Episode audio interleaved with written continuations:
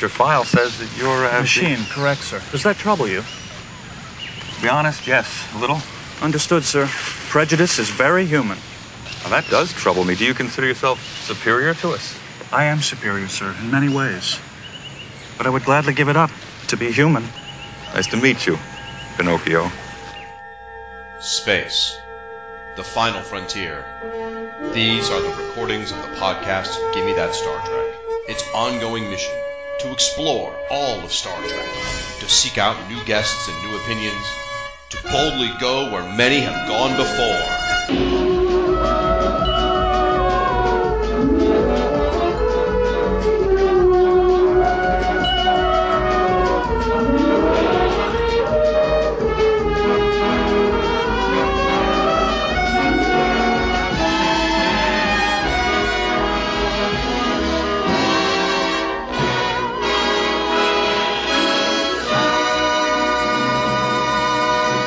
Welcome to episode 41 of Gimme That Star Trek, a proud member of the Fire and Water Podcast Network. I'm your host, Siskoid, and today we're talking about androids with returning guest Scott X. Welcome back to the show, Scott. Thank you very much. It's good to be part of the crew once again. This is a topic you pitched. So I guess my first question, even before we get into the topic, is what's your interest, particular interest in androids and artificial life? I think one thing, uh, I you know, you and I talked about this a long time ago when I did my first episode, just some different ideas we had as far as what we might be able to talk about. And the androids, I think for me, were just always interesting because of how they're depicted in Star Trek. And, and I, I always think Star Trek at its best is sort of both a mirror and a canvas. And of course, we have the wonderful character of Data in Star Trek, and I think he embodies both. And how we use the characters of the androids as a vehicle to tell stories about the world that we live in now, as well as in the 23rd or 24th century. And I think it kind of came back to the forefront of my mind after watching the most recent Star Trek series iteration of Picard. And um, listener beware, we will be discussing that show and that ending and the ramifications for androids as a species. I mean, the show already touched upon it in the the species bracket. You know, there we there was mention there, but we tried to keep it spoiler light for people who were late to watching the show. But at this point, I'm sorry, folks. By the end of this, we will spoil the Picard series because it, it is so. It is about androids in many ways. It is a quest for Data's progeny and it moves the android story or the Soong type android story forward substantially. And as you said, data story, which of course is is one of great interest to I'm sure many of your listeners, but I also think in the times that we live in right now, there's a whole lot of ideas that are and again that's something we'll talk about in that series of Picard and how that maybe relates to some things that we're seeing in our own world today as well. You don't have any kind of expertise in AI, right? It's not a No, absolutely not. You're That's- not an AI scientist. No, no, I'm not secretly an AI scientist. Um, I have, I just, I read a little bit about things that interest me. That is a little bit of one of them. But it, my, I am very much a viewer of Star Trek and viewer and a consumer of science fiction and Android from that standpoint. But I have no particular expertise. So I think this is fun because you and I can talk about this, and maybe that helps spur some discussion too in the discussion board uh, on the website when we're finished. It opens the door also to actual discussions about AI. If, if anyone out there is a particular expert and wants to talk about that, I think we're going to come at it from a s- storytelling perspective. You know, what, what do androids mean in a way? And less so the science, which we are laymen at best. Agreed. Still, we need to define what an android is because it's not a robot. It's, you know, and we read, uh, we read comics as well. So we've, we've seen many terms. Yes. synthezoid and you know different beings have different names for themselves. But data does define himself. Android is is something particular. So how would you describe an android as opposed to other mechanical or synthetic forms of life Well, I, I, I just basically went to what any person would do. I went online and looked up a dictionary all right and to see uh, there are several there are several different definitions, but they're essentially the same. Merriam-Webster calls it a mobile robot, usually with a human form. Dictionary.com calls it an automaton in the form of a human being. Collins Dictionary, in science fiction books and films, an android is a robot that looks like a human being. The Macmillan Dictionary defines it as, in stories, a machine that looks and behaves like a human. So, more or less, it is a mechanical tool almost that looks and behaves as a human, or particularly looks as a human. Right. Um, the, the, the root word andro means man. And and data, as you said in the classic Star Trek: The Next Generation episode, uh, "The Measure of a Man," data in story um, said that Webster's 24th Century Dictionary, fifth edition, defined an android as an automaton made to resemble a human being.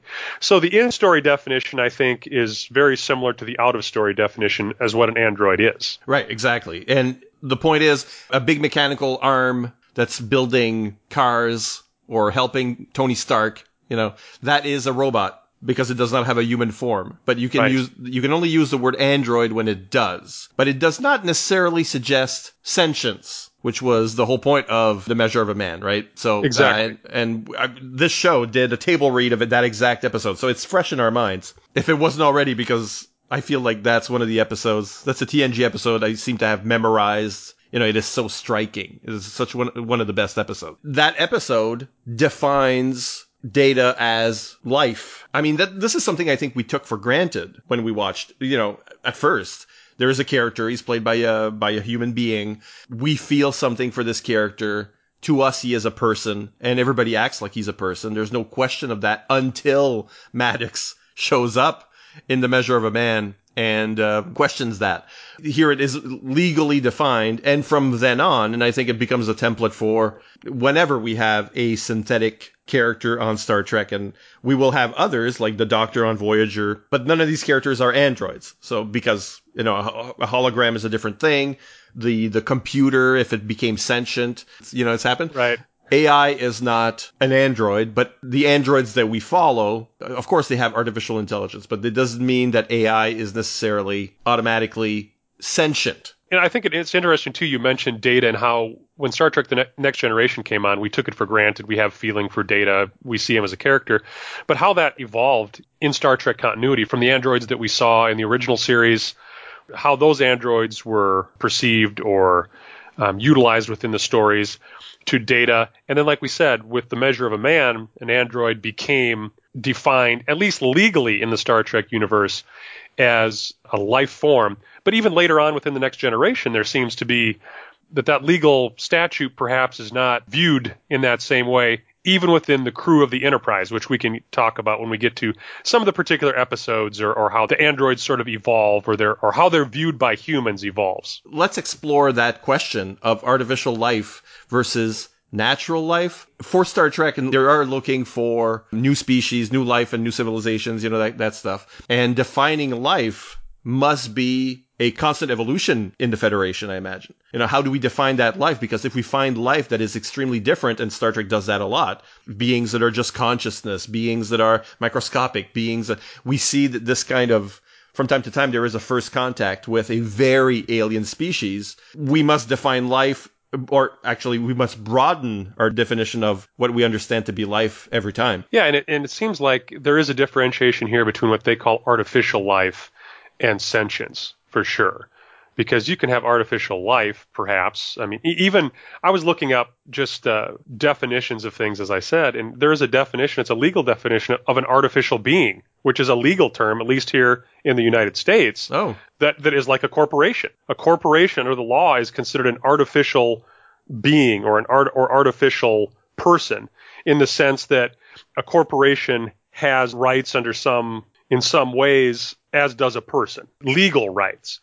So there is a definition of that, but it has nothing to do with what we're talking about. So what is the precedence for artificial life? When we think of it in this terms, it's more something that's been created and it, to me it has a mechanical component. Would you agree with that? Well, even the holograms that have become right. sentient or uh, their sentience is in question, there is a mechanical process by which they are projected. Right. Right. So, yes, I uh, would agree with with that that they are built and that they are mechanical. Well, I mean, we could have an artificial being that was like a Frankenstein's monster, which would right. they would still be a created species. Like we could create a cloned species, which the Dominion has, for example. Well, I, I, some of the definitions that I saw too, it talks about the difference between um, creation from a natural biological process versus creation from a mechanical process. Even if it's not a mechanical life, is it a mechanical process or a Okay. scientific process versus the national evolution of biology? Right. And again, you can choose to agree with that or disagree with that because I think it is a little bit vague, frankly. In the story, in, in when we talk about Star Trek, we just always, oh, it's human life and artificial life. And it's not really delved into with any great depth what is the difference.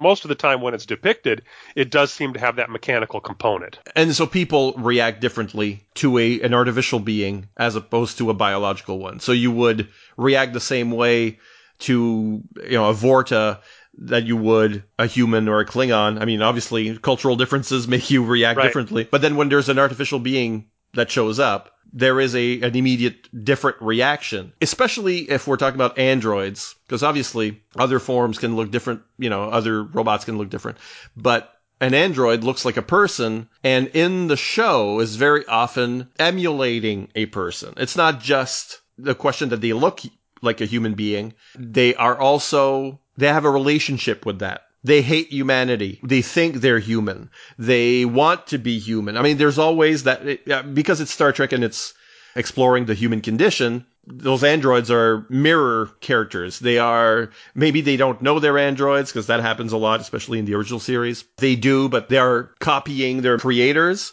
Or maybe they hate their creators for having been enslaved, uh, created as a slave race. But there is always a relationship with living beings. Or, I mean, they're all living beings. You see, we get mixed up in these definitions, right? If they're difficult, they're blurred lines, basically, I think, between that. Even in, you know, in the original series in particular, early on especially, the androids were always depicted as subservient. And they, they didn't seem to be depicted as living beings in the same way that Data came to be viewed as a living being because they were programmed. It seemed like they had a programmed function and they were always seem lesser in some way, right or wrong. I, I think there was, what was it in uh, Requiem for Methuselah? In particular, I, there was a line that I, I remember where, Stay out of this. We're fighting over a woman. No, you're not. For she is not. so right away they said, well, you can't fight over a woman because she's an android, she's not a woman. So in, at that time, they were very different about that. Now, I would be interested to know how that would be viewed differently that interspecies relationship. They never really explored that in quite the same way in uh, the next generation. They touched on it, but it was a little bit viewed a little bit differently. TOS was a, a sort of Buck Rogers approach Yes. to androids. So none of them were in the crew, obviously, but when we met them, they were often very limited. You could confuse them with logic problems. You could make them blow up by kissing them. Yeah. uh, so it was a, a simpler Saturday matinee kind of science fiction element to them. And it was, I would say, it was an interesting dichotomy because they were always, it seemed like in the original series, it was always, oh, this species that was, you know, thousands of years ago, they made these androids and they were far more technologically advanced than the Federation, except, like you said, Kirk could talk sideways to them and then they blew up. They didn't have that capacity to go beyond any programming or to evolve. They simply were what they were with a couple exceptions, it seems. Well, I mean, th- that one where the old ones, um, Right. You know, what what are little girls made of? Some of those androids thought they were alive, you know, or you could copy a human being as an android with all their memory engrams and everything. Yeah. So it was a very advanced technology, which we actually is recreated by humanity in Picard. we'll Yeah. talk about that. And it's interesting because two things with that. Like you said, it seemed like the, the android then was also used as a cure for the human frailty. The android itself had its own flaws. It was limited in its programming and its ability to understand or feel emotion. And they would often talk about placing the human mind into the android body because the human frailty is its physical frailty, so to speak. Well, now you combine the two in which again is sort of addressed at the very end of Picard, which we can get to later. Mm-hmm. And what what does that really mean? when they do it, there's a break there. There's like there's a psychic Yes. break. The human consciousness inside a machine ultimately cannot cope. You know, Right. ultimately loses feeling, loses empathy. It's, it's speaking to what the human machine is, which is you know whatever we think is our mind and th- what makes us us. A lot of that is biological. is a Right. are reactions that if if I didn't have a human body, you know, I wouldn't get anxiety. you know, because anxiety is manifest physically. It is, you know, it's it's part of your nerve system. It's you know that gut punch you would not get as an android unless it was extremely sophisticated. But like in that episode, there is a a person that has been put into an, an android body ceases to understand how to love or they do a lot of that, right? So the celebration of the human being must then include that frailty. The human being that has become immortal because he's a machine is no longer a human being, is what the message of the original show. It's interesting just to think about how they viewed that. And again, to me, it was, again, just a tool. They kept reiterating that. Where, again, in the next generation, Picard often, you know, well, I shouldn't say often, but it, several times he mentioned the humans are just a machine of a different kind. He said, as that became viewed a little bit differently. In the original series, they were machines, we were human. Now it's we're both machines, just machines of a different kind. And how we react to the world is different, and that also makes us different. TNG is a more empathetic show. Yes. There, there is a counselor on board. It is about family. It's you know there there is a a, a different emotional landscape in TNG certainly, and in that era. I always felt like, and again, this goes off topic a little bit, but I think it shows up in how we see androids and other things in this series is that the original series was, again, a product of its time, the 1960s esque, you know, man on the moon, external exploration, where the next generation, as you alluded to earlier, was a little bit more almost of an introspective nature after the fall of, you know, communism and stuff in the 80s when it was created how are we looking at ourselves? How do we view ourselves in our place in the world? There were two different kind of lenses through which the shows were viewed. Right. And people were, a lot of people were going into therapy and there was a lot about mm-hmm. working on yourself, which is part of TNG's, you know, message or at least its themes.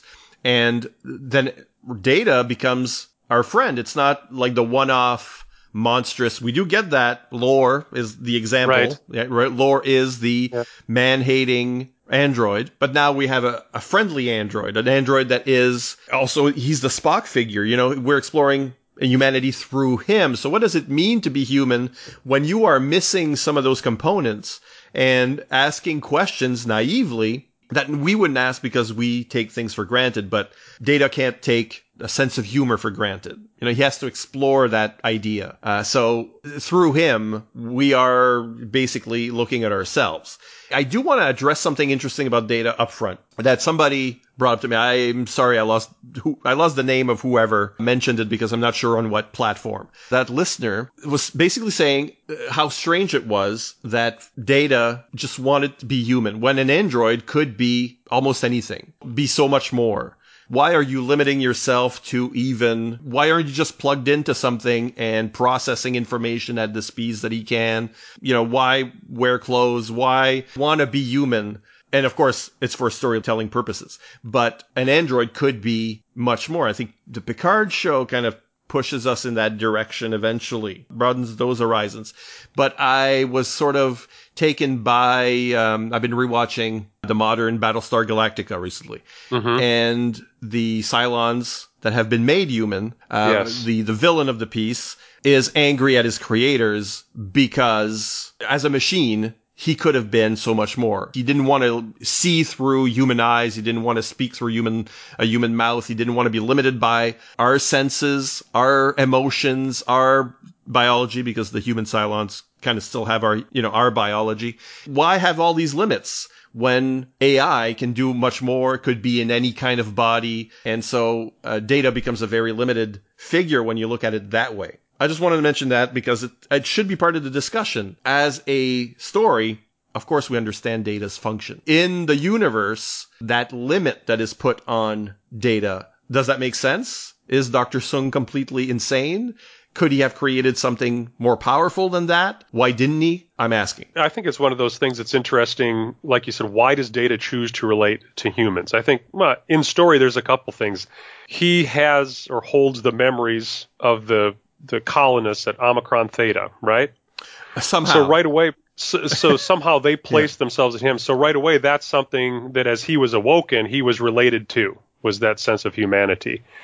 And I think Dr. Soong himself, and, and again, this is where it gets, again, to go ahead to spoil to Picard, but Dr. Soong has another child, a human child, which we've never heard about before, But in the original Next Generation stories, he was meant to be Dr. Soong's progeny. So they were made to be in the image of humanity. So I think there's that component as well. And then also I think there's always the idea of creation in the sense that these are mechanical beings. Data himself as an android, the flaws or the limitations of a created being are going to mimic probably to some degree the flaws of the creators. So every time we talk about um, artificial intelligence or these androids, well, they're flawed. They go crazy and try to destroy you know, life or whatever. Well, ultimately, don't those ideas have to be programmed in to that being from the start? So they're the flaws in humanity that are manifesting in this being.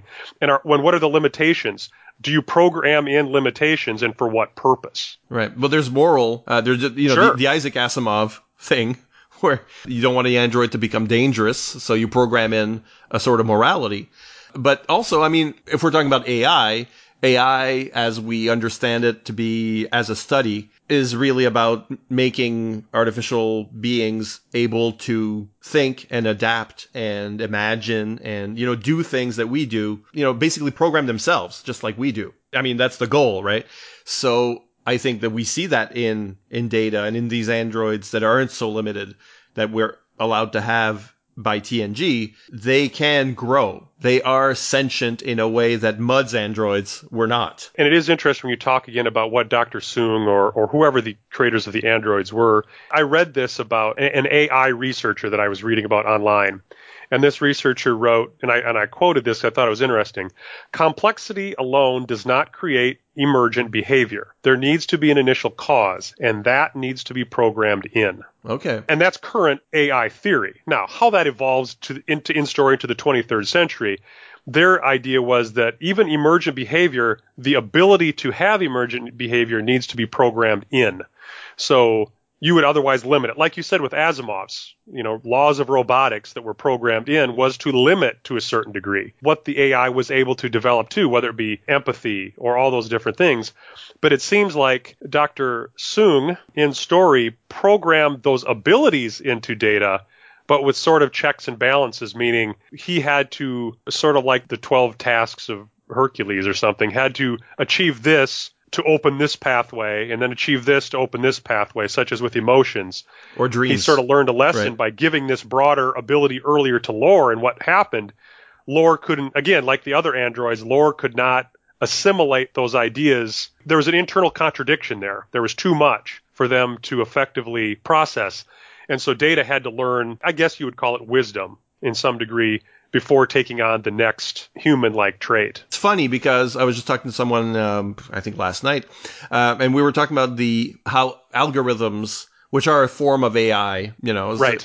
operate, and it was about those algorithms eventually becoming racist. It was software that was meant to parse out job applications and choose impartially who should go to the interview portion without bias because the AI does not, it should not know to discriminate based on race or gender or name or whatever it is. That emergent behavior you're talking about, there is a seed there that was programmed in, in at the beginning. Eventually, the software, this is when it was abandoned, the software would become biased itself. It would naturally become prejudiced. And and again, it, it's it's the flaw of the creator. If the prejudice is consciously or unconsciously, the prejudices of the individual programming the algorithm or writing the algorithm are probably eventually going to show up in the algorithm. I mean, those things, how does an algorithm work? It is scanning your past choices. So if your past choices were prejudiced, Right.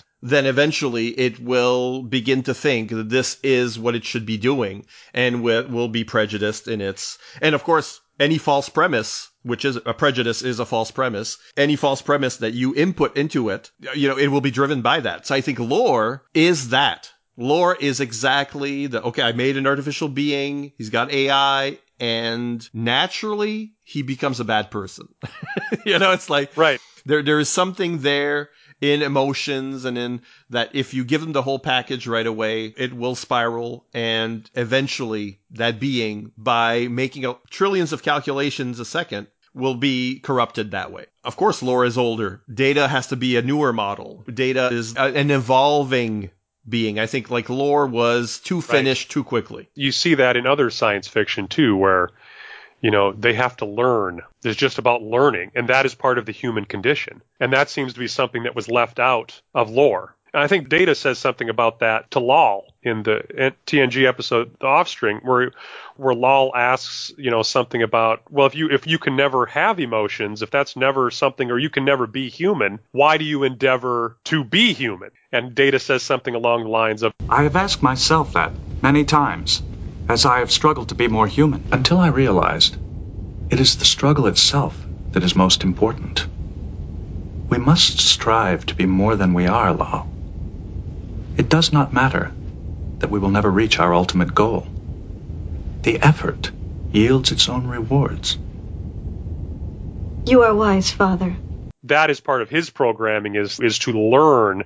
It's the learning that makes you ultimately more human. The willingness to learn, to change and evolve. Do you believe he has no emotions? No, I think that in my estimation, and again, this this all goes back to again some of the definitions of sentience, which I, I have a big long passage here that I can break down. But part of the definition of sentience is empathy. And data shows empathy over and over and over again. And that to me is part of having emotion. How data understands emotion, processes emotion, expresses emotion may be different, but he most certainly has empathy. It's probably his main characteristic. Absolutely. And again, in some ways, Data is more human because he sees it from the outside and he sees the value of qualities such as empathy. Just the fact that he is trying to understand humanity means he is constantly being empathetic. Yes. Data is never a cold character, you know, unless he's possessed or something. And again, like you said, he he has that self-awareness to understand his limitations as well. And to me that's he, he'll often tell people, "I cannot return your love." But he's saying that because he's empathetic and he needs them to understand his limitations with respect to love. Right. So in in an essence that that is that's empathy. And it's not too far from what TOS was doing with emotional context and androids in that without a proper biological body, there are emotions that are, I won't say strictly physical, but that are physical. Right. And stress And- and, and, love and uh, surprise and laughter, those kinds of things evidently, you know, are physical. So without that dimension, obviously those android bodies can simulate it because lore has it and data eventually has it. But it's like it needs the chip to activate those tear ducts and uh, that obviously those bodies are built with stress simulators, with anxiety simulators, with you know, so it's just without the, the the biological context of an emotion, he feels like he well he feels he can't feel the emotion, but intellectually he certainly does have loyalty and friendship and yes love. It's just intellectual. And it doesn't have Right. that component where your heart start beating faster where you know but he, it's it's still there. And for a, an android brain say if you're in love you're thinking about that person all the time. Well data can obviously can compartmentalize that in a subroutine somewhere. Right. so uh, like in in theory where he is dating a person part of him is thinking about her. But of course his brain isn't built like ours where we would be overwhelmed by that because it is more sophisticated in a way. It- it's faster. It's got more capacity in a way than a human brain. But he is feeling the I- he's not feel is that's the point. He's not feeling those things but he is expressing those things. He he does manifest emotions that just don't have that physical component Well, and, and it is interesting again about that idea of process. You know, being by profession, I'm a healthcare worker, and we talk about pain. What is pain? There certainly is a, is a physical sensation to pain, but there's a psychological component to pain as well. How do we perceive pain? If you touch a hot stove, we have nociceptors in our hands that receives that signal and sends it to our brain. We know it's hot. But there's a difference between, oh, you know, ah, that's hot, and you learn not to touch it again you know, versus, oh, yes, that's heat. That's the sensation part. But, but how do we process pain is part of its emotion. We feel viscerally that pain more so than just the sensation of pain. That's part of, again, what differentiates us between human. Does data have that? Does data feel pain? I don't know. he does but he doesn't i mean he knows when he's being damaged Right. He can feel that part of it, but he doesn't necessarily have the visceral emotional No. response to pain. So he could put his hand in a fire and watch his the Yes. skin burn without that emotional context, you know, without fear. because fear is an emotion that is physically felt. So he doesn't have that. So intellectually, he knows he's being damaged, but he can choose to let himself be damaged. He can probably turn Right. off pain receptors. Right. If at all they are interfering with his mind, but it's certainly not the same way that we are. So we have to accept that he's built differently as well. And that's part of the key is too, but does that make him any less alive? Right. No. Imagine all these shows written now, which I I understand that Picard is that is that, but but imagine us thinking about these same events. Let's say it's written exactly the same, and that's something that struck me when you were talking about Requiem for Methuselah, where that story with with Spock today. That, that same dialogue would resonate in, okay, are we talking about trans people? Right. Uh, You know, there is that component, and then the show suddenly is saying something that it doesn't want to say, probably because that's not what was written for. But if we were writing it today and saying exactly the same thing, we would actually be seeing that element of it with data. And I I saw it recently, like the, um, you know, last time's guest, Chloe. For her, the androids were key to her liking TNG. She was, you know, she just ran through TNG in that period, and that's how the table read got its start. Right. And one of the things that interested her is androids as people on the autism spectrum. Sure. That they are not neurotypical. Looking at data today, or lore for that matter, or any of them, the fact that androids are not human neurotypical is part of their difference. But we're not saying that people that are neurotypical aren't human, right? So it's just it just becomes like a metaphor that they never really were touching in the original intent. But today we can look at these characters and say, well, that is an example of atypical neural, uh, you know, as long as they are thinking and feeling be, I mean, not, they don't even have to feel because aliens can have completely different emotional ranges. Star Trek doesn't do that, a lot of that because all aliens are kind of us or a dimension of us because that's just the trope. But Right. aliens are different. Androids are different. Humans are not the only species or culture or biology or mindset or way of interpreting the universe that there is. That's part of the Star Trek ethos. So yes, androids have to be people. I wrote this down in my notes because it kind of feeds into what you said. And you had mentioned before, one thing I wrote in my notes was an android versus Spock. There was an exchange um, at the very beginning of I Mudd where the Norman character somehow gets on the Enterprise and is, you know, brought on as a member of the crew. Don't even get me started on how that could happen, but that's neither here nor there. But this guy walks by and McCoy says, There's something wrong about a man who never smiles, whose conversation never varies from the routine of the job, and who won't talk about his background. And Spock says, Hmm, I see. Well, Spock, I, I mean, it's odd for a non Vulcan. The ears make all the difference. He tries to make something humor about Yeah. it. Spock says, I find your arguments strewn with gaping defects in logic.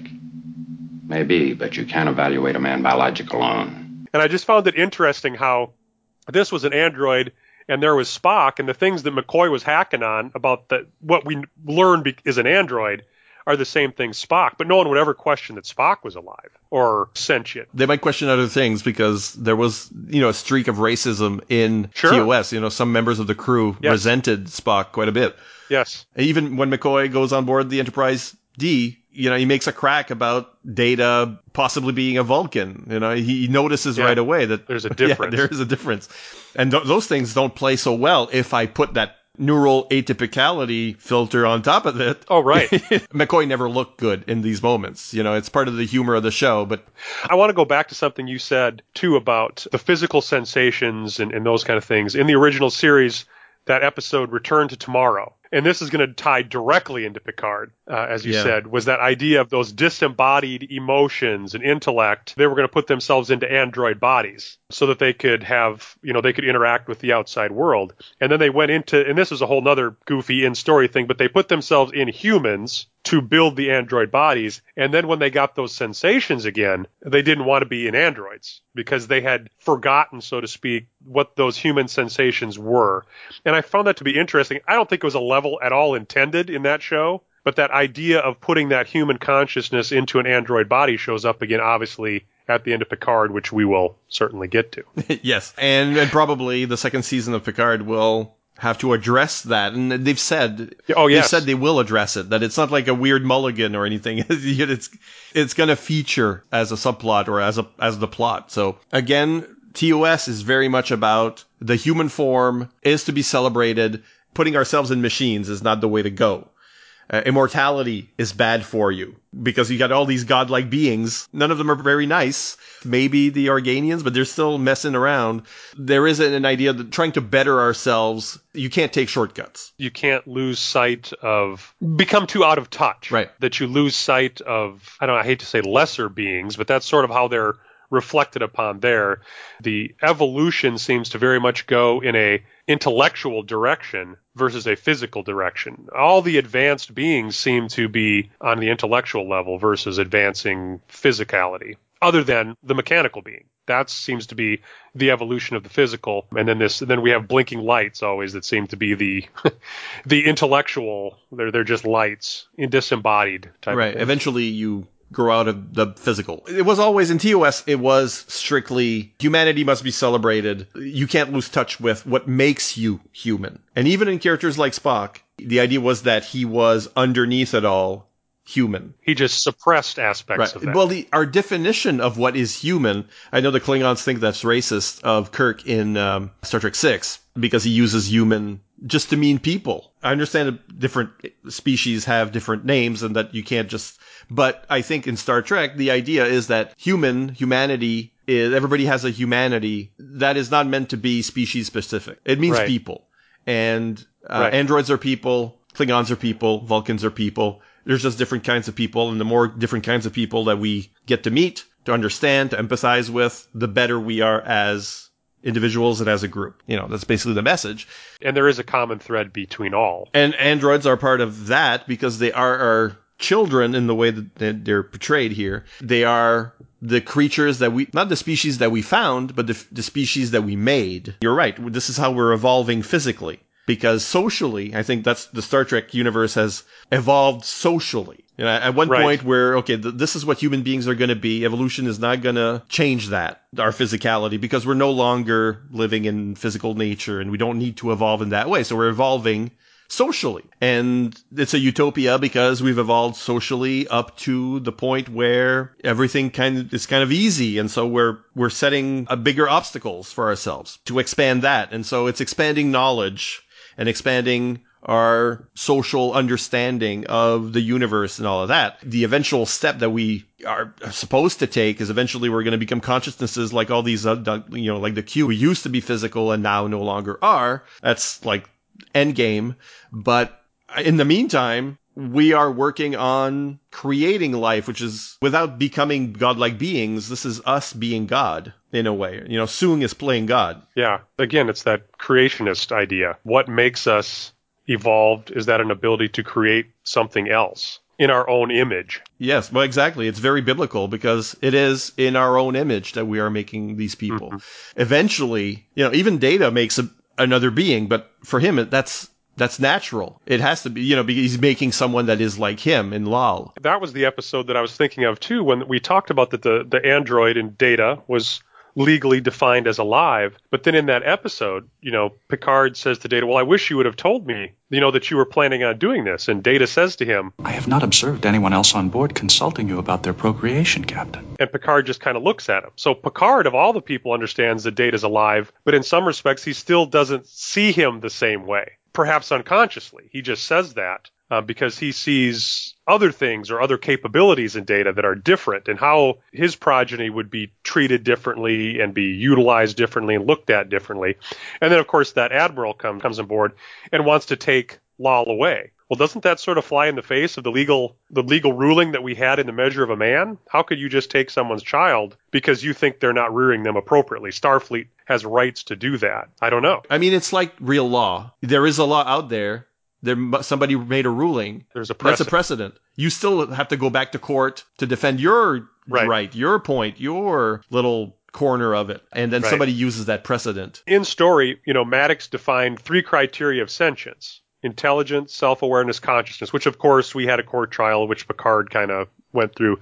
So I found this definition of sentience, which I want to read here. I, I don't want to go too far down this rabbit hole because this is this can be really deep. But I found it, and again, this goes a whole nother direction in the Encyclopedia of Animal Behavior. This is all based on animals. So I'm going to read their criteria and, and realize when they're talking about this, they're talking about animals, but I think we can graft it onto androids or artificial life. Their criteria was first was self-awareness, which is a sense of personal, particularly autobiographical identity. Self-awareness may exist at a physical level, referred to as self-recognition, to more abstract levels of psychological continuity through time. Well, Data has that. He definitely has that by that definition, as did Lal, although her biographical life was very short at Right. that point. They know who their parents are. They are aware of the things that have happened to them. chronologically Right. this happened, then this happened, then this happened. They can recognize themselves in a mirror. Lal, in fact, picked out her own form that she was going to take, so she could differentiate between other forms and her own form. Right. So second was metacognition, which is the ability to think about or reflect upon one's own thoughts and feelings. And it is clearly underwritten by self-awareness in the psychological realm, but not necessarily self-awareness in the physical realm. So those two are related in the sense that that also is awareness in the physical realm is self-recognition, which they have. But again, are they able to reflect on their own thoughts? And feelings, it says here, but they are able to reflect on their own thoughts and, and learn from them. Data's favorite subject is, you know, analysis of the self. So Yes. How am I going to make my painting better? I'm going to look at this. He does that all the time, or his acting, or whatever else he may be doing, much less his performance as a member of the crew, his self ability to self evaluate his performance. He does that all the time. The third is the theory of mind, compromises capacities such as perspective taking, modeling of others' mental lives, including empathy. A theory of mind is others oriented, related to one's ability to take the physical and mental perspective of others, and is presumably underwritten by metacognition. So again, that's empathy, which we see Data has in spades, just in the fact that he sacrificed himself for Picard in Star Trek Nemesis. That's obviously empathy. He was willing to sacrifice himself. He is sentient. And I think Lal exemplified those those things also. Yes, definitely. Even- if we took those the non-emotional characters aside, we still Right. have Lore as an example, or Data's mom, who turned out to be an android, and these Yes. characters have an emotional context. In the case of his mother, she didn't even know she was an android. So, in other words, there is no difference for her mentally. She cannot recognize that she is an android, and yet she is living. Right. So, psychologically, the positronic brain is as complex and as as sentient as the human one. And, and here, and again, this this last line in this uh, thing, it says, although we tend to view humans as having the full range and depth of sentience, it is important to acknowledge the possibility that other, and I'm replacing the term animals because they're thinking biological here, but I'm going to replace it with beings. It is important to acknowledge that the possibility of other beings might have properties of sentience that humans lack. This possibility is difficult to assess. Bet, So again, yeah. sentience sentience is not reliant on humanity necessarily either. It may be just different. And so again, as we, as we kind of come back to all this in androids, we have androids that are sentient and probably androids that are not. If you look at what were the automated personnel units in Voyager, do you remember that one? Again, they seem to have aspects of this, but they did not have empathy. They were just programmed. And this was the other thing that I think about. They talk about in artificial intelligence and, these particular androids, as were some of the others, they always came into conflict in programming. And through the conflict in programming, they had to make a, a, decision. And sometimes they went bad in the eyes of humanity because they had to make a pro, a, which program a mathematical decision. Yes, it's a mathematical decision. It's not empathetic, it's pure logical. Well, they made these decisions when there was a conflict in programming. And again, that then becomes a flaw in the programming, which shows a flaw in the humanity that programmed them, so to speak. Is it truly a flaw in the android? Probably not. The, the episode's called Prototype, that Voyager episode, if people are looking for it. Basically, it's like two android races at war, and they wiped out all their creators. They are programmed for self-preservation, and that basically is, is all it is. They're extremely limited.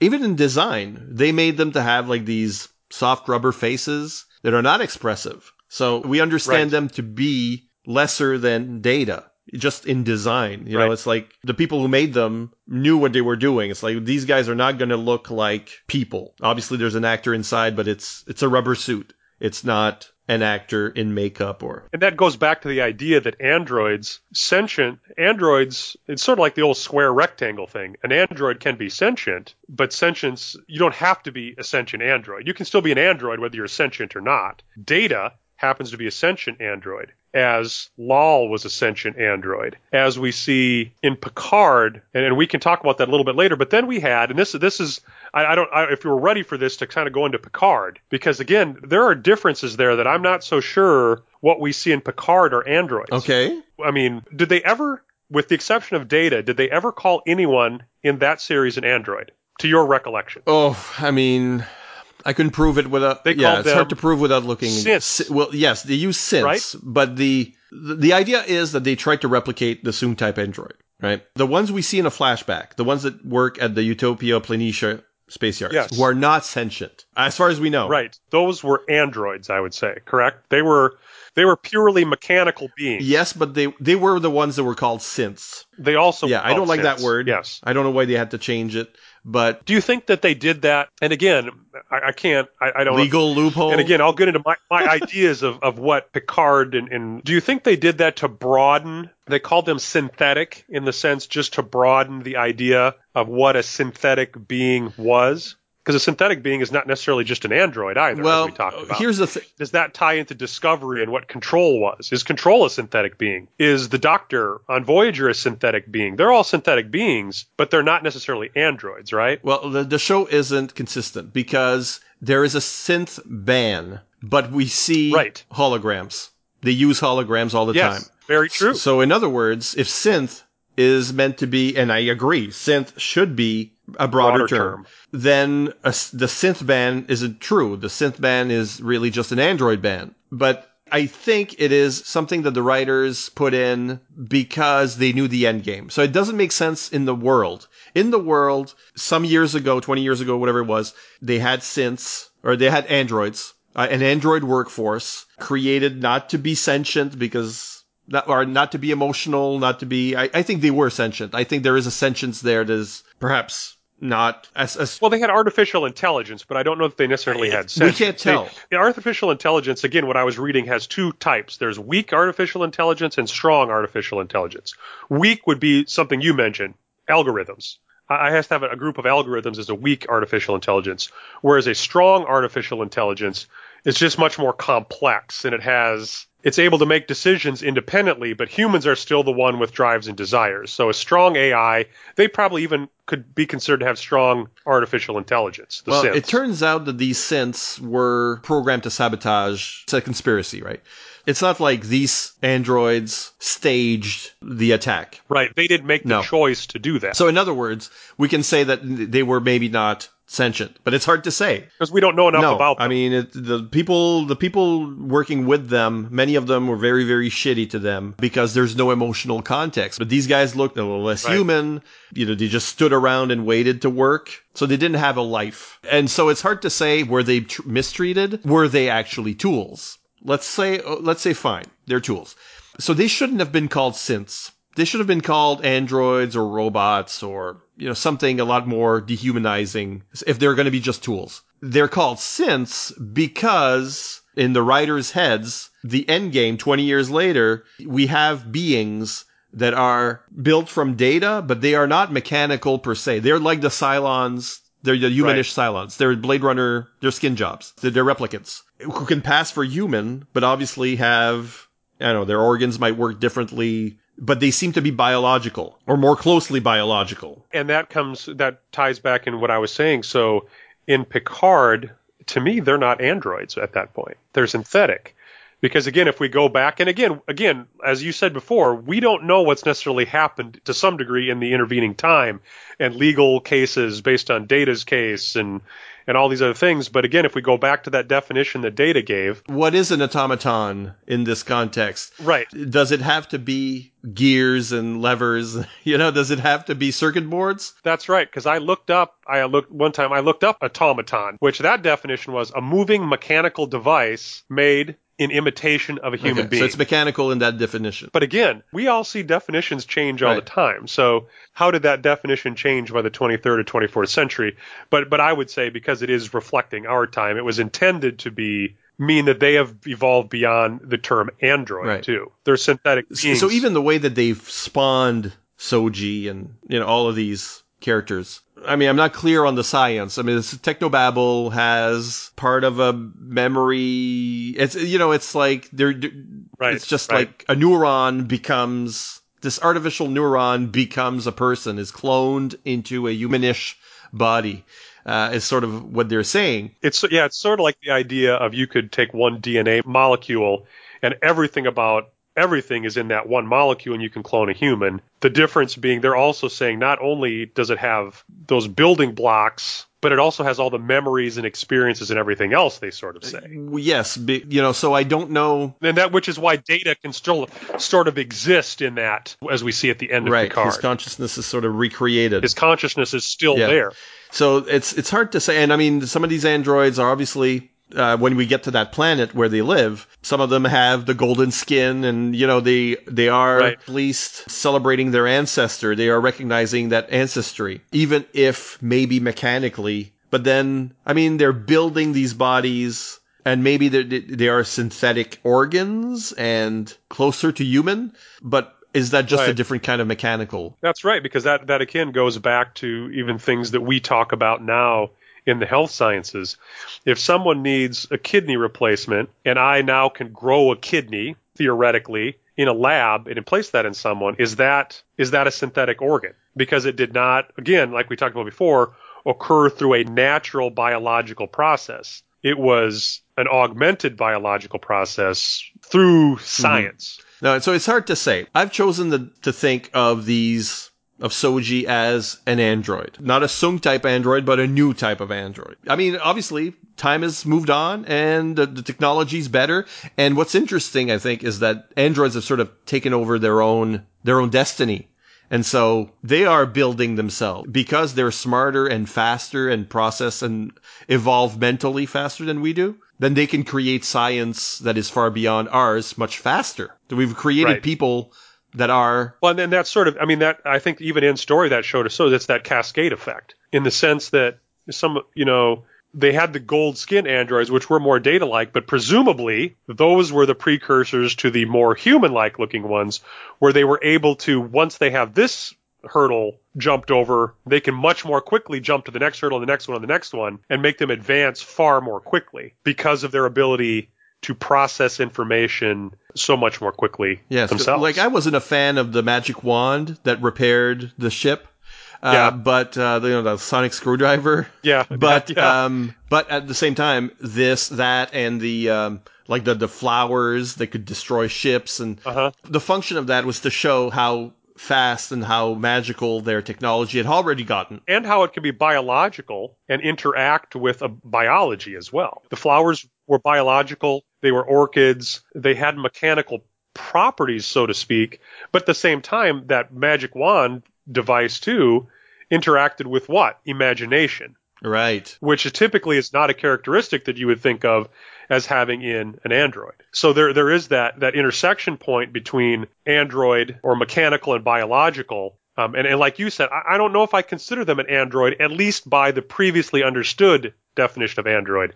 But perhaps you either have to decide they are androids, but now the definition of android has changed in universe, or the, the definition is the same, so they're no longer androids and they are something else. Would you consider a Neanderthal a human? I would consider them again broadly Broadly human, right? Yes, Uh, because we have different definitions. We have Homo sapien, we have Homo erectus, we have Australopithecus. We have all those different. They are different species, but they're different humans. but we recognize them as the humans that we used to be. I think these people in Picard are basically the, you know, the end result. They recognize that their own history, yeah, paleontology leads them back to data. But even then, things like Australopithecus, those are considered, if I remember correctly, my biology, they're a different species. All of them are. We're all humanity, but they're a different species of Yes. humanity. Humanity again is a larger construct, as you as you mentioned before.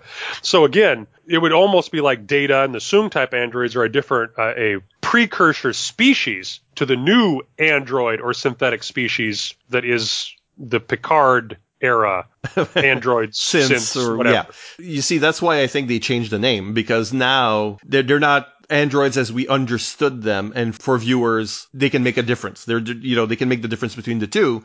And yet they are part of that same continuum. And because of the link to data specifically, and Soong is still working with them, and it feels like it's all part of that same. It's the evolutionary process. You could call it of the Soong type androids, but really androids in general. They're, it's the evolutionary process of the android. And it's the promise of the Soong type android that they would evolve. Yes, Uh, you know, Data was evolving as a person. Even the definition of what we would call have called uh, or thought of as an android at the beginning of the series is not the same as at the end. So yes, I consider them part of that and that discussion, and the fact that they exponentially start to evolve because they're so fast is what sells the threat at the end that you that there's aliens somewhere who are against androids because androids will eventually cause the apocalypse They will destroy the biological life. it's sold by the fact that it's like any of these uh, science fiction tales, you know, like Limitless or Right. or Lucy, or I'm, I'm mentioning like recent movies, regardless of quality. The the character that becomes so powerful, so psychic that they become a threat to humanity, and very often by the end of these narratives, the person's humanity takes hold. And they destroy themselves or they leave the universe or whatever happens to save us. I kind of felt like in story, even this sort of tied back to those original. It, it, it used to bother me, and it does not anymore. But how the androids in like the original series look more human, and then we have Data, who's supposedly more advanced, doesn't look as human. But I felt like now in story that that's a little bit more understandable to me because it's about not the physical part, but the cognitive part and the sentient part, and that's sort of all caught up to itself now. This thousand years ago, they were making androids. They had the technology to make them look more human, but they only used them as tools. So they did not. They weren't thinking about the the other parts of the android. Whereas the Soong type, I guess I would ask, why didn't he make Data look more human? Was it purposeful hmm. to be part of the evolutionary process? In order to be different, he had to continue to examine who he was to be more human. Well, he had the capacity because he did it to the android that looked like his wife. Right, exactly. So, uh, and Data made Lal to look more human like. So he could have done that to himself, presumably, because it's just a physical characteristic. So was that somewhere in part of his programming and part of that evolutionary, that android evolutionary process to maintain that appearance? So he was sort of offset so that he continued to learn and evolve. I think that's probably. I mean, that's how you can explain it. Yeah, that's a no prize, Yeah. so to speak. There's an emotional context there, whether we call it emotion or not, that he recognizes himself as himself. And uh, you know, Right. I, I've had this reflection on myself. It's like um, I've been wearing glasses since like the third grade. From time to time, people will say, "Why, why don't you get contacts?" And it's like I can't imagine myself with contact lenses. I just I don't see myself that yeah, way. that's part of who you are and how you interact Right, with the and- world. If I have my glasses off, I don't see things as well. That's part of how I interact. It's not a fashion. I mean, it's a prosthesis. Really, that's that's how Sure. you use it, right? It's a, like a there is something that is who you are because we've seen Data's been made up to look like a Romulan. So in other words, his appearance can be changed like just like anyone else, and he's changed his appearance. He's added a beard He had the white streak in his hair uh, in, the, in future the- time frame. It's possible, but obviously he chooses it. He this is what he looks like. This is a reminder of who he is. This is a link back to the form that his father gave him, and he respects that. I mean, there is a psychology there that, that can be examined as we wonder, you know, why does he do that? Why do any of them do that? You know, they, they could look like anything. Lore could have returned as a completely different Right. actor to fool them all, but um, but we we recognize these characters as looking like themselves. So for TV, it would have been strange, but at the same time, psychologically, it can be made to, to make sense. That again goes to that idea of self-awareness and sentience as part of self-awareness. They recognize themselves as themselves. That's part of who they are and part of their sentient self-awareness. My question about the synths then.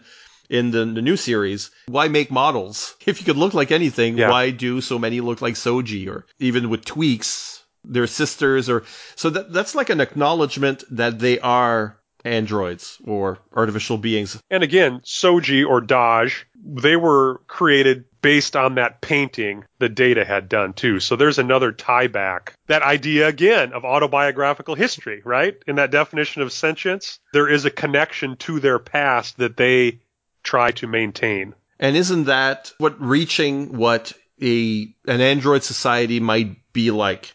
Because the question is, if I get back to that you know, that angry Cylon. The idea is if we're building our own society, why does it have to be like human society? If androids are in charge and entirely in charge, they don't have to conform to human norms. What if we all look the same? We can recognize each other. We don't have that mm-hmm. problem.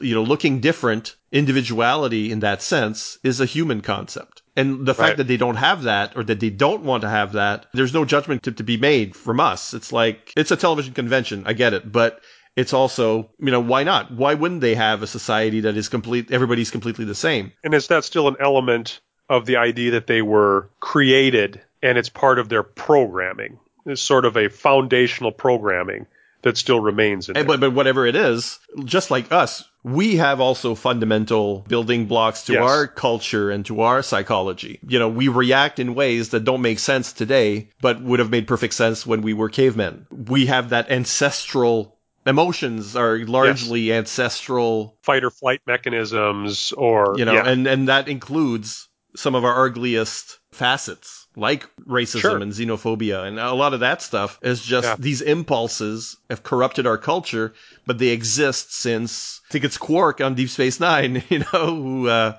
uh, who, talking to Odo, who makes the point that a changeling would give us that queasy feeling because when we were animals, you know, our brains, our biologies taught us to fear the other, to fear the it's the most archaic of drives, which is self-preservation. And for androids who are often or started out as devoid of emotional context, it's not about that in a way. You know, it's not exactly about that. Uh-huh. So yes, control in Discovery is a good example of not a, not an android, but an AI that Right. that is pushing self-preservation and self evolution into a toxic Right. place from our point of view. The you know the the building block of its intelligence includes well different things from ours, but still things that can be turned into impulses to do what we would call wrong or evil. So for androids building their own culture and finally I think we we got that on Picard, call them androids if we will, but the idea that they are building their own culture, that they have arts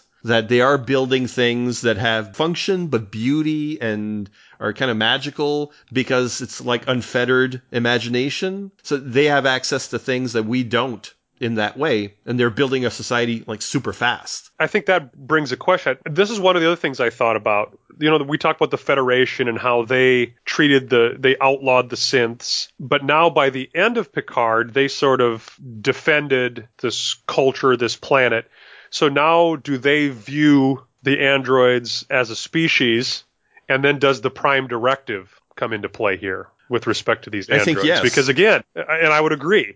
And, and of course, I know you've done a show on the Prime Directive, and the Prime Directive is always very fuzzy to me anyway. Because so if they're a species, what is what exactly is interference and non-interference? But first of all, they're warp capable. Technologically, they've met a certain standard. Like, first of all, it is acknowledged that the original ban was part of a conspiracy that was perpetrated by Romulan agents. Right away, we just got to revise that thinking. To me, all of that, you can throw all of that out. That is bad law.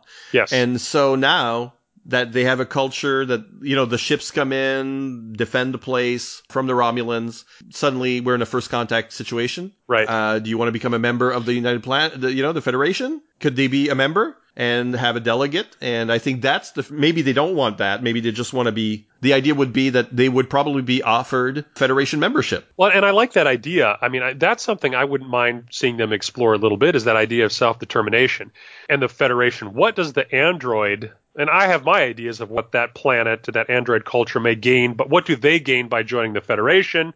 And what does the Federation gain by having them as a member? Because ultimately, both ways that has to occur for them to be part of the Federation. Yes. So what's interesting is that they can actually, well, there's two ways to do it, but they, they can actually show that culture moving forward very, very quickly. And so if we return to Yes. it in Picard season two, for example, it may be unrecognizable. I'd love to see Right. it like so sped up that it's insane. And Soji basically can no longer recognize herself, basically, you know, by the time she, she goes back. Yeah, she's outdated or is relatively primitive compared to what they've evolved into. It could be uh, like I, I am a fan of uh, I'm I'm a fan of the Orville, and they have a a data substitute on that, a Kaylon, who is from a race of androids. So it's the same idea, but on a planetary scale. And we do visit that Kaylon world, they are completely alien. Individuality does not exist. They they can be, you know, it's like you you return to your component's parts and your programming goes into everybody else. It's, you know, a lot more like the Borg in a way. So that is a complete machine culture. So what does that, you know, what, how does that idea play out for the synths? The other way to find out what happens to them is with Discovery, because Discoveries jump forward centuries. Right. And now what's going to be interesting to explore, and I hope they do, is the future of all these things that we take for granted in TOS and, and TNG era are still, you know, close enough. And, and still, you, you, you'd say, well, that, those Klingons are not the same as these Klingons. You know, you, we see societies moving forward. Now jump ahead a number of centuries and it seemed very different in the landscape seemed very different in that one short trek with uh, Craft. Yeah. So that, that was like, oh, I love this. Like that one little 15 minute show. I love the possibilities that are hinted at here. This is a t- totally different socio-political galaxy that is still in the Star Trek universe. What happens when Discovery gets there? And the exploration is, sure, how did the Federation change? How did humanity change? But we can return to all these concepts. And one of these, the concepts that we can return to, maybe, hopefully, I don't know, is the synth home world and imagine them having moved forward several centuries. And I can imagine there would be some ties between the two. I mean, we already saw at the end, and again, you had mentioned control and sort of those tentacly things um, in Star Trek Discovery that kind of was control and the tentacles. Those were the same tentacles that were at the end of Picard when they tried to open the portal to the artificial world. They were the same tentacles essentially that were coming out. So what happened? Like you said, between them, there are potentially ties between the shows. So I, I totally agree with that. I'd love to see what happens to those world of androids, androids or synthetics or whatever they end up choosing to call them and what happens to their society because even within their society we saw they also had human frailties Uh, where where Soong says to the, the the one that looked like Soji I can't think of her name Yeah, the bad one. the bad one I, I can't think of her name but he's he basically deactivates her and says I thought I taught you better than this. Turns out, you know better than we are. so they too can evolve in, in either in a positive form or a different form based on their own morality and are they going to end up like humanity has the potential to be self-destructive. Even though they advance so technologically fast do they have the potential to be self-destructive? And did they self-destruct or were they something positive in the future? It'll be interesting if they ever get back to that. At the same time, with these short, you know, 10 episode series kind of things, they choose a focus and you may never see some of these elements again. So really the, Right. the real immediate future for androids or android-like beings is Soji and Picard in an android body going Yeah. forward. spoiler spoiler You were warned. but these two characters have android bodies. They're very different ones because one of them is an actual synth and the other one is that TOS thing. Although we did see that in TNG as well, you know, in the schizoid man's, you know, the, consciousness transplanted into a mechanical that has not been a formula for success in the past. Can Picard survive this? Can his psyche survive this? I find the one difference, of course, and, and again, I, I would assume that golem that they placed Picard's consciousness into probably has more in common with with the Soji and those synthetics, in the sense that it is a biological android. Those other ones were all truly mechanical androids. This one seems to be a little bit different, perhaps more like Soji, when they did scans, she appeared human. So, and she cut her head and she bled and had, there was not like data when they'd bump him or whatever and that the outer flesh would tear and you'd see blinking lights underneath the, the mechanics No. of data. Soji, when she, or that was Dahj actually. Dahj was cut in the head. She bled. And then Laris repaired it using, like you would, you know, a, a skin, what do they used to call a protoplaser in some of those old episodes, where they would um, repair a skin tear. They did that on Dahj. So presumably Picard is more like that. So there's more of a biological connection. And does that make a difference in how his psyche responds and interacts with this body that he's now in? The fact that they've said that they would address it seems to me that they're going to go in a direction where there is a problem, where there is a disconnect between the mind and the new body. And I mean, this happens in real life. I mean, you get a prosthetic or, you know, phantom pains and all this kind Absolutely. of stuff. How does it work when we're talking about an entire body? And I think they're probably going to give Picard an, an arc that is about this. Well, I find I found it interesting because I thought early on, in probably the first episode, they already began exploring it in a different way. Um, again, as a healthcare provider in my practice, I treat people all the time that have this disconnect with their body. It's called aging. Okay, yes. and people constantly are saying, well, I used to be able Right. to. And I counsel them and talk about, but what you used to be, you are not, you know, anymore. This is, you have physically changed. You have physically are different than you were before. No matter what our psyche believes we are capable of, sometimes the body no longer allows that.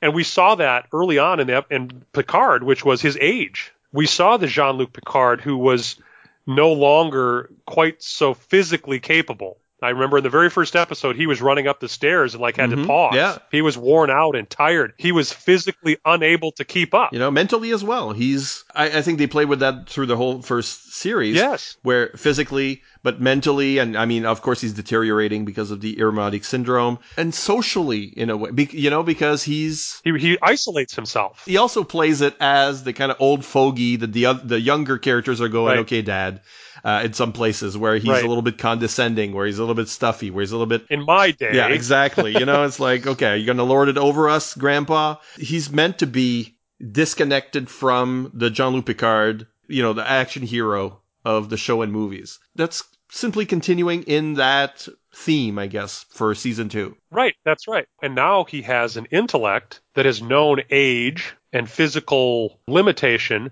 And now it'll be interesting to see how this body, which they did say that he would, in this android body, they created it such that he would have a, a normal lifespan, the lifespan that he would have had had he maintained his humanity. Other than the parietal lobe Irumodic syndrome thing, they basically removed that. So he still is of a comparable age, but I'm interested to see how they play with that and say he has this new body that's been revitalized in one aspect, but is it still does he still suffer the effects of age that age had on his old body? Is that how they programmed it? Is he going to have like superpowers like Soji does? I don't think Right. so. I think they've made Yes. him to be exactly like Jean-Luc Picard was. And for the actor, that's optimal because Patrick Stewart can't do the action, you know, basically. But Right. uh, at the same time, if we're looking at Soji as a member of this crew, she started as a character who thought she was human, who had built-in limitations where her programming prevented her from Accessing certain abilities. uh, and we saw a little bit. Uh, eventually, it is awakened. But how much more can it be awakened? You know, is it going to be a right? What else? is it going to be a journey of discovery for her and finding out what it means to be a synth? Well, that's an interesting concept too, as they have now a biological component, a much stronger biological component in their being. Do they age? Is that now one of the limitations that is now imposed upon them because of the biological nature of what they are versus someone like Data, who Data was more purely mechanical. So his physical structure could go on indefinitely. But because of the biological components of this new generation or evolution of android or synthetics, is that a different limitation? Yeah. We don't, they never And I guess that. she is, in a way, like her function is that character that is a reflection of humanity in the same way that Spock and Data and Odo and the Doctor were. The idea Right. is always have a character like that and always tweak it. So in her case, she's more or less, I guess she's going to be the character that used to be human, but now realizes she never was. and, and explores explores herself through her memories of being human and the knowledge that she's not. And what what do how do those conflict and what does that mean? And what does that mean for all of us in our introspection? So, you know, if Spock is repressing his humanity, if Odo thinks humanity's stupid, if, you know, Data seeking humanity, they all had their own tweak on it. So in her case, it's going to be, I, it's already is because she was throughout the series a character questioning her humanity, or we were questioning it because we knew there was something was up. it was interesting too because again we we, we talk about soji because soji had a twin named dahj they were these androids of this type were created in pairs as twins and dahj was the first one that we were exposed to she died saving picard in the very first episode and dahj thought she was human She had always had these memories that apparently had been implanted, thought she was human. And when Picard told her that she was not human, she suddenly thought she was lesser and that she wasn't real. And I found that to be an interesting And Soji concept. had the same feelings. but she has a chance to now explore those feelings. Right. There's a lot to explore there met- metaphorically. It is that idea that we have created people that some people believe they are lesser than others, which is not true. You know, it's about that sort of what many minorities might feel or might be made to feel that they are lesser, whether we're talking about, you know, historically, whether we're talking about different races, women, humanity, uh, you know, as, as a species has done a lot of this, made people feel lesser. And I think that's in there. Picard's message is that no, you are not lesser. And you can parse what does equality mean. In some sense, none of us are equal. You and I are not the same height, or we're not the same weight, or my eyesight is different than yours. We're not equal in those senses. We have equal potential, or we should have an equal potential, and equal opportunity certainly is what we would hope everyone would have to to go in that Well, direction. I think I think the word we're looking for is that we have equal value. Yes, I think that's that's right. Value. Because again, data is no less valuable than anyone else. But he's not equal in some sense. If your perspective is, well, he doesn't have the same emotion, he can't understand this, he doesn't have the capacity to understand because he can't experience. That, is that lesser? But then is humanity lesser because they can't run as far, jump as high, or are not as strong as data? So are they unequal or lesser? But you're right. I think that's right. The word more is value. Value should be an equal proposition. Right. And I think that's what Picard was trying to transmit to Dahj. The message that uh, he and the Rikers brought Soji after her awakening. So now she's awakened and we're going to be watching her come to terms with that, evolve within that. And, um, you know, I think that's going to keep being uh, very interesting. I mean, we're looking at these so-called android characters or synth characters. That's going to keep being interesting over the next series. So, how do you feel that the end, and we'll call it the end, to Data's arc will be explored or impact how Picard and Soji move forward, knowing how Data's arc ended?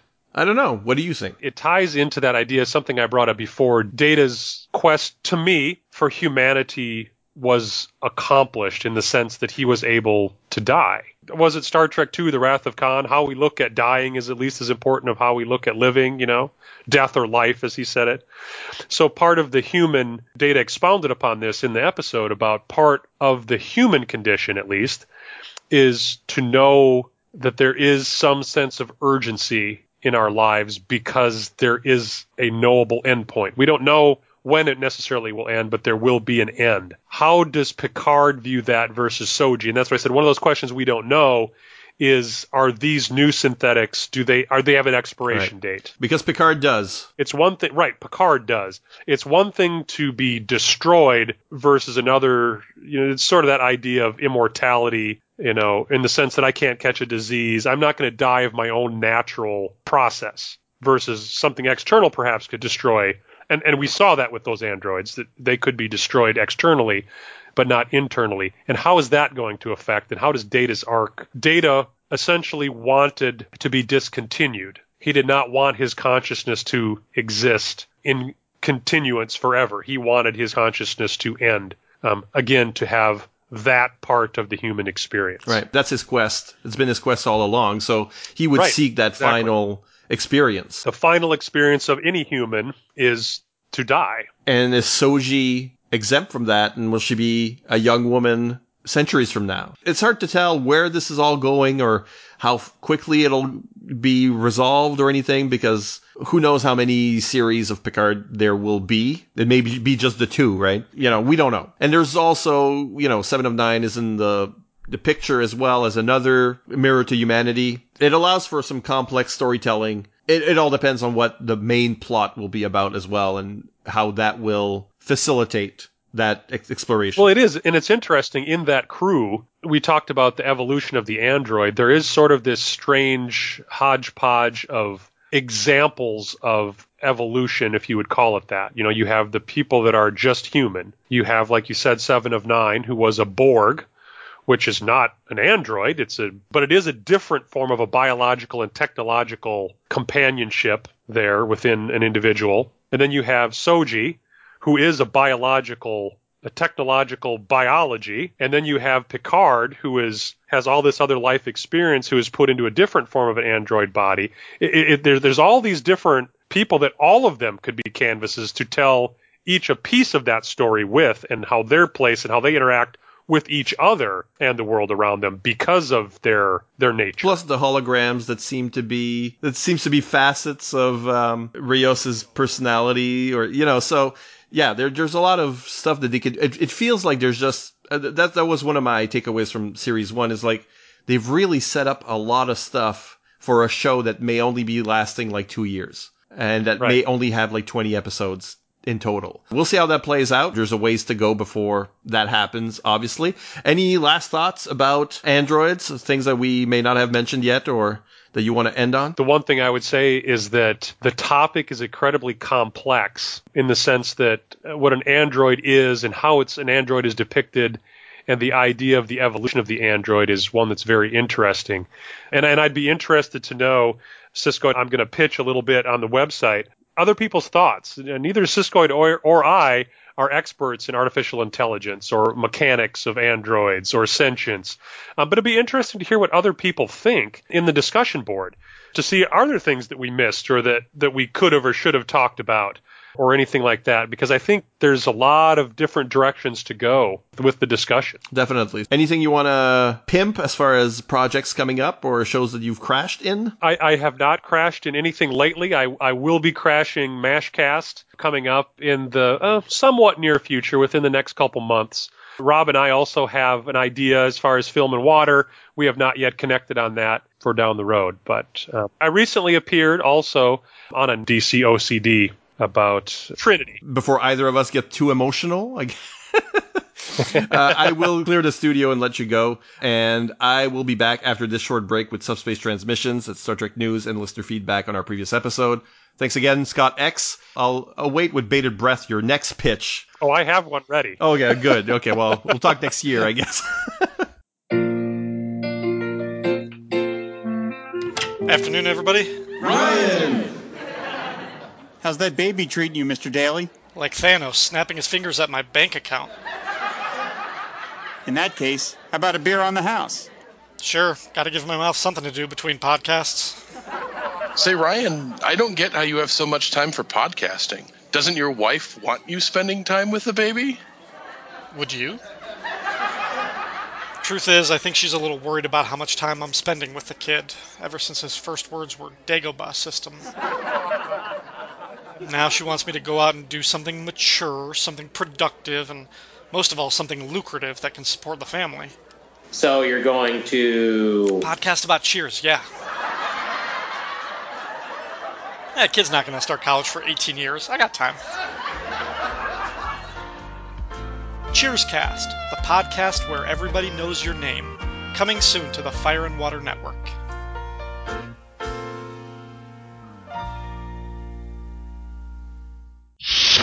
Incoming subspace transmissions. In Star Trek news, as a follow up to some of what Scott and I were just talking about, the Discovery production team has been using the term post Federation for the 32nd century as portrayed on the show. A lot can happen in 800 years, obviously, so it'll be interesting to rediscover the world of Star Trek so far ahead in time.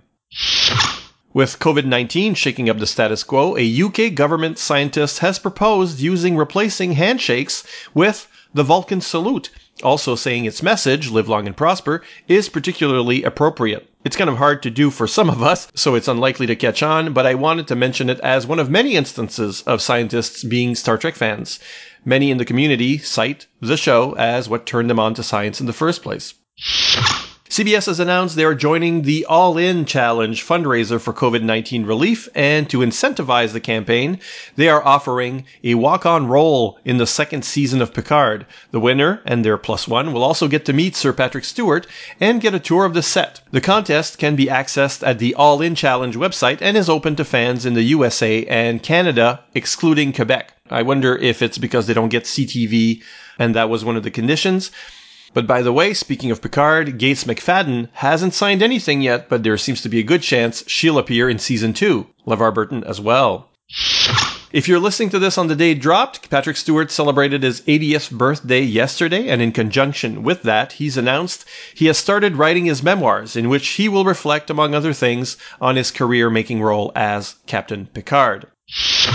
As previously reported, the Lower Decks animated show will be set in the TNG era, or late TNG, after Nemesis, and the showrunners have hinted at cameos by Next Gen alumni. No details. It should be a surprise, I guess, but it gives older fans something to look forward to. Canadian listeners will be able to see the show on CTV Sci Fi Channel, formerly known as Space, and it will also stream on Crave, same as the other CBS All Access shows. The first of 10 episodes of the series is set to be released on August 6th on CBS All Access, and then each subsequent half hour each Thursday. And not technically news, but since I mentioned the Delta Flyers podcast a couple months ago, I've been asked to comment on its quality. The Delta Flyers podcast stars Garrett Wang and Robert Duncan McNeil, Ensign Kim and Tom Paris, respectively, going through Voyager one episode at a time, sharing their recollections and appraisal of them. It's quite fun uh, though perhaps more fun for their Patreon supporters who get extra content. Uh, and they don't have blinders on. In addition to the onset stories, they really do give a fair evaluation of the show, how its politics might be dated, and where it failed as much as where it succeeded. The exception is perhaps Wang, who likes to think every idea in Voyager was the source of some similar idea down the line, which is giving it way too much credit in most instances, especially in cases where I could point to several older precursors. But it's a minor point. Each episode is a breezy, get in and get out before you're tired of it podcast. And if you're a Trek fan, it's worth your time.